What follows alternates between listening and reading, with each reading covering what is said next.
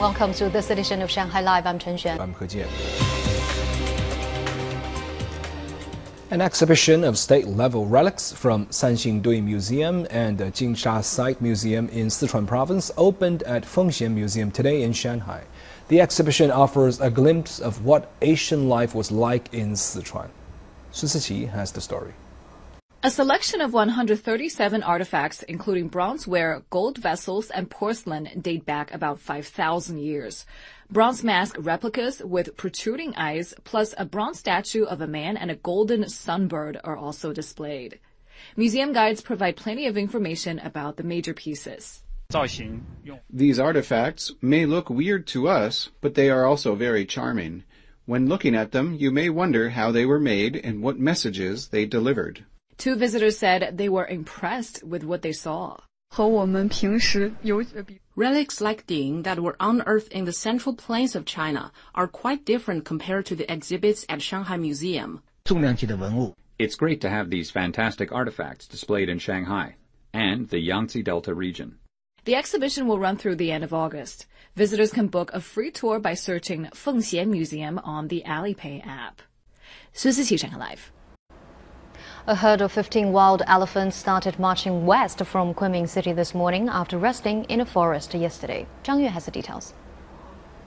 The elephant herd left Xiyang village in Jinning district of Kunming City this morning and eventually reached Yimen County in Yuxi City. Local authorities were working to ensure the safety of both people and the elephants. Once we notice the herd is moving quickly toward a village, we enact an emergency plan and evacuate it quickly. We are also using food to guide the elephants away from urban areas. Drone footage showed the pachyderms had stopped and rested in a suburban area of Kunming City yesterday. At around 7 a.m. yesterday, the herd was seen sleeping. We have monitored them for 12 days, and this is the first time we observed them sleeping as a group. Previously, only three or four would sleep at a time while the others stood nearby. The drone is about 350 meters above ground to avoid disturbing them. One male elephant left the herd and was found in a forest about 4 kilometers from the others. Experts said it will likely return to the group.